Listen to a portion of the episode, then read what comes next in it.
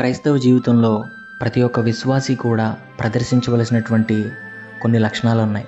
ఆ కొన్ని లక్షణాల్లో ఒక నాలుగు ముఖ్యమైనటువంటి లక్షణాలు మీకు ఈ- క్లుప్త వర్తమానం ద్వారా తెలియజేస్తాను. అవేంటో తెలుసా? వినాలి ఉంచాలి పొందుకోవాలి ప్రచురం చేయాలి. ఇదేంటి కొత్తగా ఉందని అనుకుంటున్నారా? ఈ యొక్క నాలుగు లక్షణాలని ఆల్రెడీ బైబిల్లో ఒక వ్యక్తి ప్రదర్శించారు. ఎవరో తెలుసా? ఆయన ఎవరో కాదు దానియేలు గారు.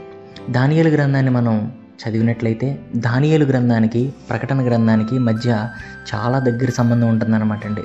ఇవి రెండిటిని కనుక మనం ధ్యానించుకుంటూ చదివితే దేవుని యొక్క రెండవ రాకడ గురించినటువంటి ప్రవచనాలు ఎన్నో ఉంటాయన్నమాట అండి దాంట్లో.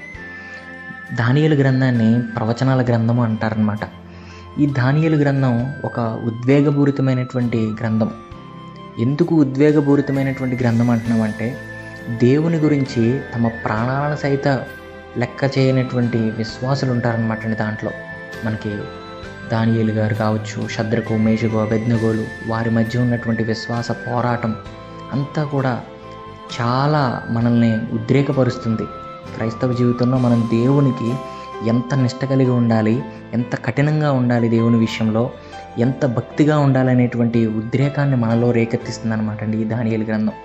ఈ దానియలు గ్రంథం రెండవ అధ్యాయంలో నేను ఇందాక చెప్పిన నాలుగు లక్షణాలని కూడా దానియలు గారు ప్రదర్శిస్తారు. అవేంటో ఒకసారి మళ్ళీ గుర్తు చేస్తున్నాను. అవేంటో తెలుసా? వినాలి ఉంచాలి పొందుకోవాలి ప్రచురం చేయాలి.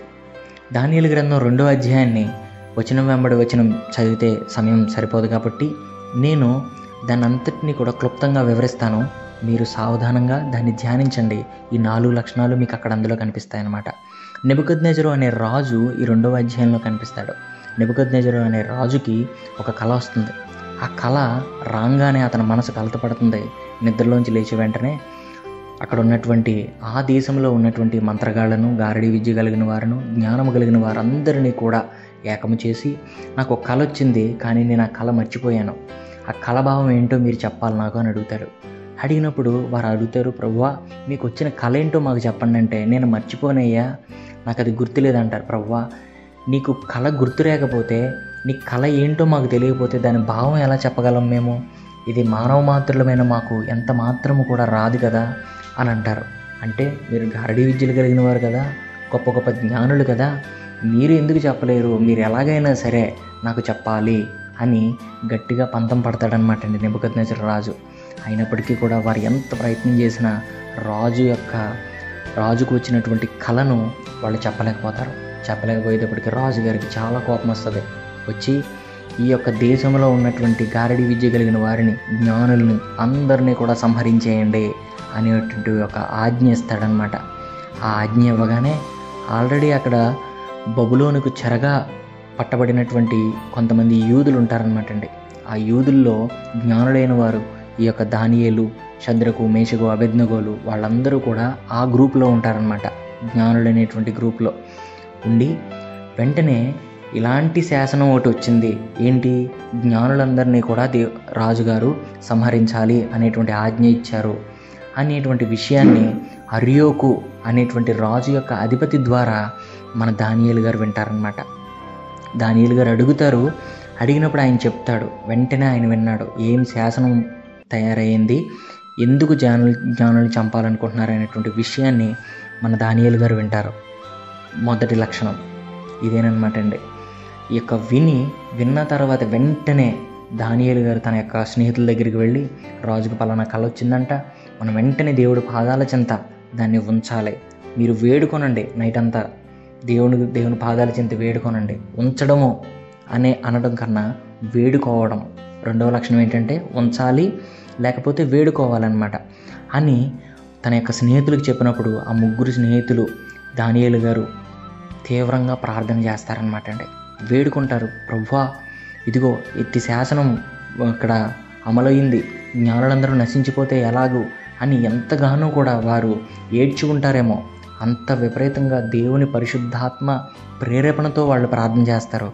అలా ప్రార్థన చేస్తున్నప్పుడే దానియేలు గారికి ఆ కళ యొక్క భావము కళ ఆ కళ యొక్క భావం అంతా కూడా దేవుడు తెలియజేస్తాడనమాట అండి.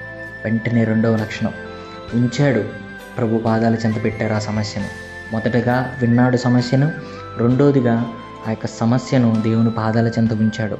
ఉన్న తర్వాత మూడవదిగా లక్షణం పొందుకున్నాడు జవాబును పొందుకున్నాడు. ఇంకా ఈ మూడో లక్షణం పొందుకోవడం అనేది ఇంకా అక్కడతో ఆగదనమాట అండి.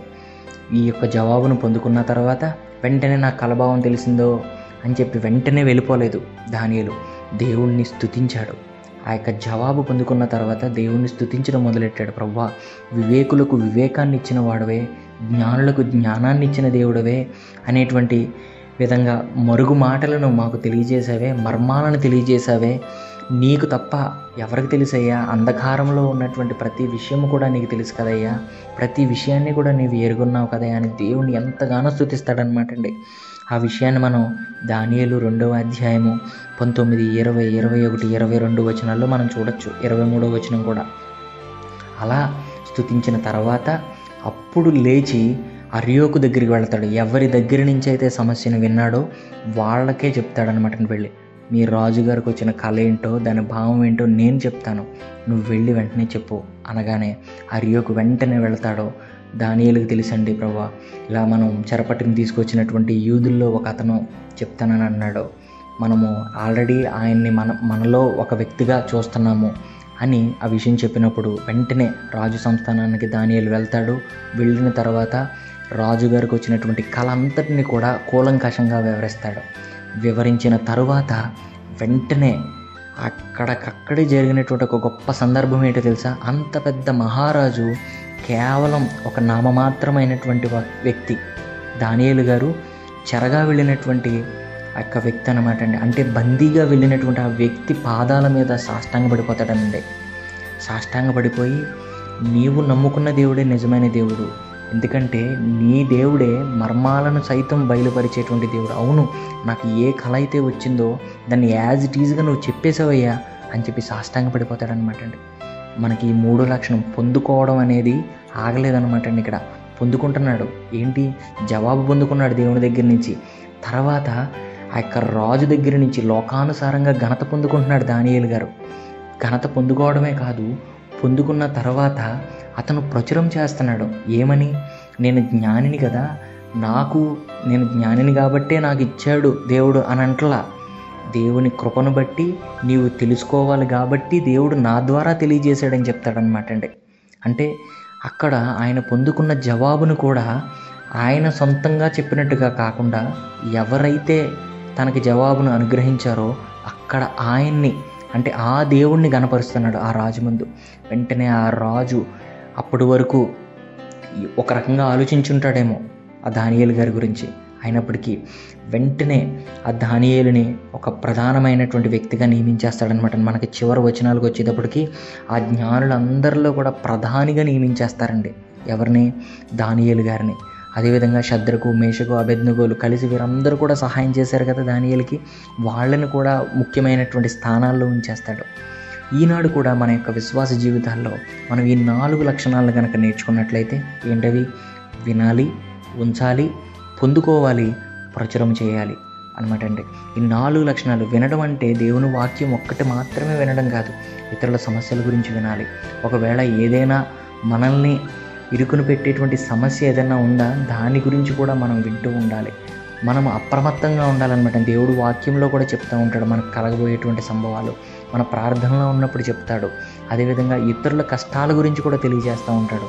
వాటిని విని ఊరుకునే వ్యక్తిగా ఉండకూడదు. వాటిని విని ఇతరులకు మనం మోసేటువంటి వ్యక్తులుగా ఉండకూడదు. వెంటనే తీసుకెళ్ళి ఏం చేయాలండి? ఉంచాలి. ఎక్కడ? దేవుని పాదాల చెంత ఉంచాలి.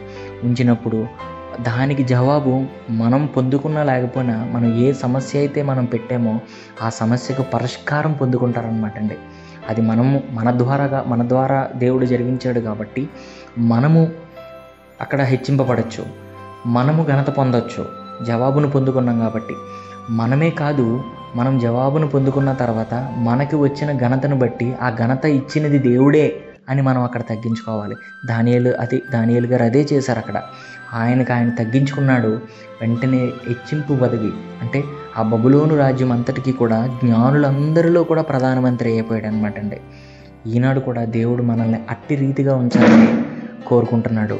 అట్టి కృపా ధన్యత దేవుడు మనకు అనుగ్రహించునుగాక. ఆమెన్.